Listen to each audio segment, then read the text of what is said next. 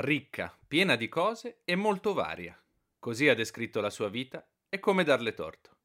Marisa Rodano oggi compie cent'anni, figlia della borghesia laziale, antifascista militante, protagonista della resistenza romana e poi parlamentare, la prima donna vicepresidente della Camera, un'intellettuale raffinata e mai scontata un punto di riferimento per la sinistra, un destino talmente comune con il Partito Comunista Italiano da essere nata lo stesso giorno del congresso di Livorno, in quel lontano 21 gennaio 1921.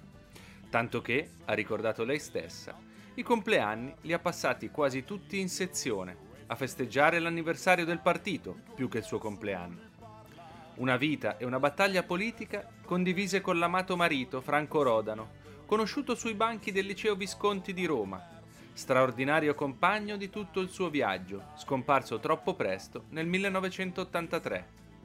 Cinque figli, di cui il primo, nato nel periodo della clandestinità precedente alla liberazione di Roma e chiamato Jaime, in omaggio all'intellettuale antifascista Jaime Pintor, suo grande amico. Oggi per lei è tempo di bilanci, di ricordi, di riflessioni mai sopite.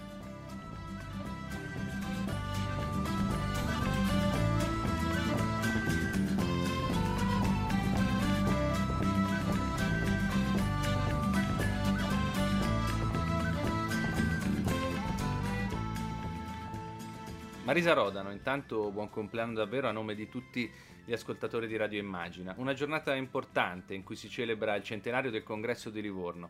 Perché secondo lei è importante ricordare quella data e cosa ha significato il PC per la vicenda politica italiana? Ma innanzitutto grazie degli auguri che sono molto graditi. È importante ricordare il congresso di Livorno perché la nascita del PC ha avuto un peso decisivo nei successivi sviluppi della vita politica italiana. Il PC era stato tra i protagonisti nella clandestinità della lotta al fascismo e una delle forze trainanti della resistenza. Dopo il fascismo, a cominciare dalla cosiddetta svolta di Salerno, e dalla dichiarazione di Togliatti che toglieva l'obbligo dell'adesione alla dottrina, alla dottrina marxista per iscriversi, PC è diventato un soggetto fondamentale per la ricostruzione della democrazia in Italia. Lei ha vissuto da protagonista la stagione della Resistenza, ha pagato in prima persona la lotta per liberare Roma e l'Italia, una lotta che alla fine è stata decisiva per sconfiggere il fascismo e la dittatura. Qual è ancora oggi l'eredità più importante di quella stagione italiana? A me sembra che la, l'eredità più importante di quella stagione stia nel fatto che la maggioranza degli italiani rimane contraria ogni forma di dittatura e di limitazione della libertà, almeno a quanto risulta dai sondaggi, per quel che possono valere. Naturalmente pericoli di ritorno autoritari ci sono sempre. Per questo è necessario tenere viva l'eredità della resistenza e dei valori che l'avevano animati, la libertà, la solidarietà, l'eguaglianza. Volgendo lo sguardo invece alle vicende mondiali, abbiamo visto nei giorni scorsi le immagini dell'assalto a Capitol Hill dei sostenitori di Donald Trump istigati dallo stesso presidente un attacco al cuore delle istituzioni americane e alla democrazia.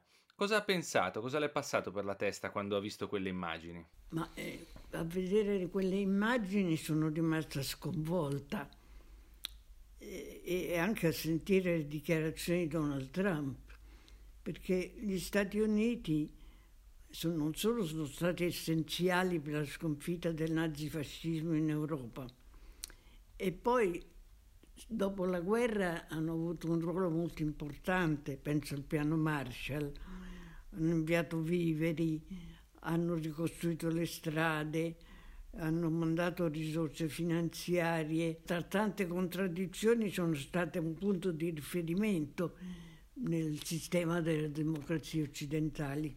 Guardando invece al futuro, si aprirà, speriamo in tempi brevi e compatibilmente con la situazione politica, una grande fase di ricostruzione per l'Italia e per l'Europa, dopo una pandemia che ha lasciato dietro di sé vere e proprie macerie dal punto di vista sanitario, economico, eh, sociale. Cosa si aspetta dai prossimi mesi? Ma è difficile immaginare quello che potrà succedere nei prossimi mesi. Posso solo dire quello che auspico io auspicherei che ci fosse una reale ricostruzione della vita democratica, economica e sociale, un nuovo progetto di sviluppo del paese, un'idea di come deve essere costruita l'Italia. E poi auspicherei che, paese, che l'Italia abbia un nuovo ruolo nei confronti del Nord Africa e del Medio Oriente.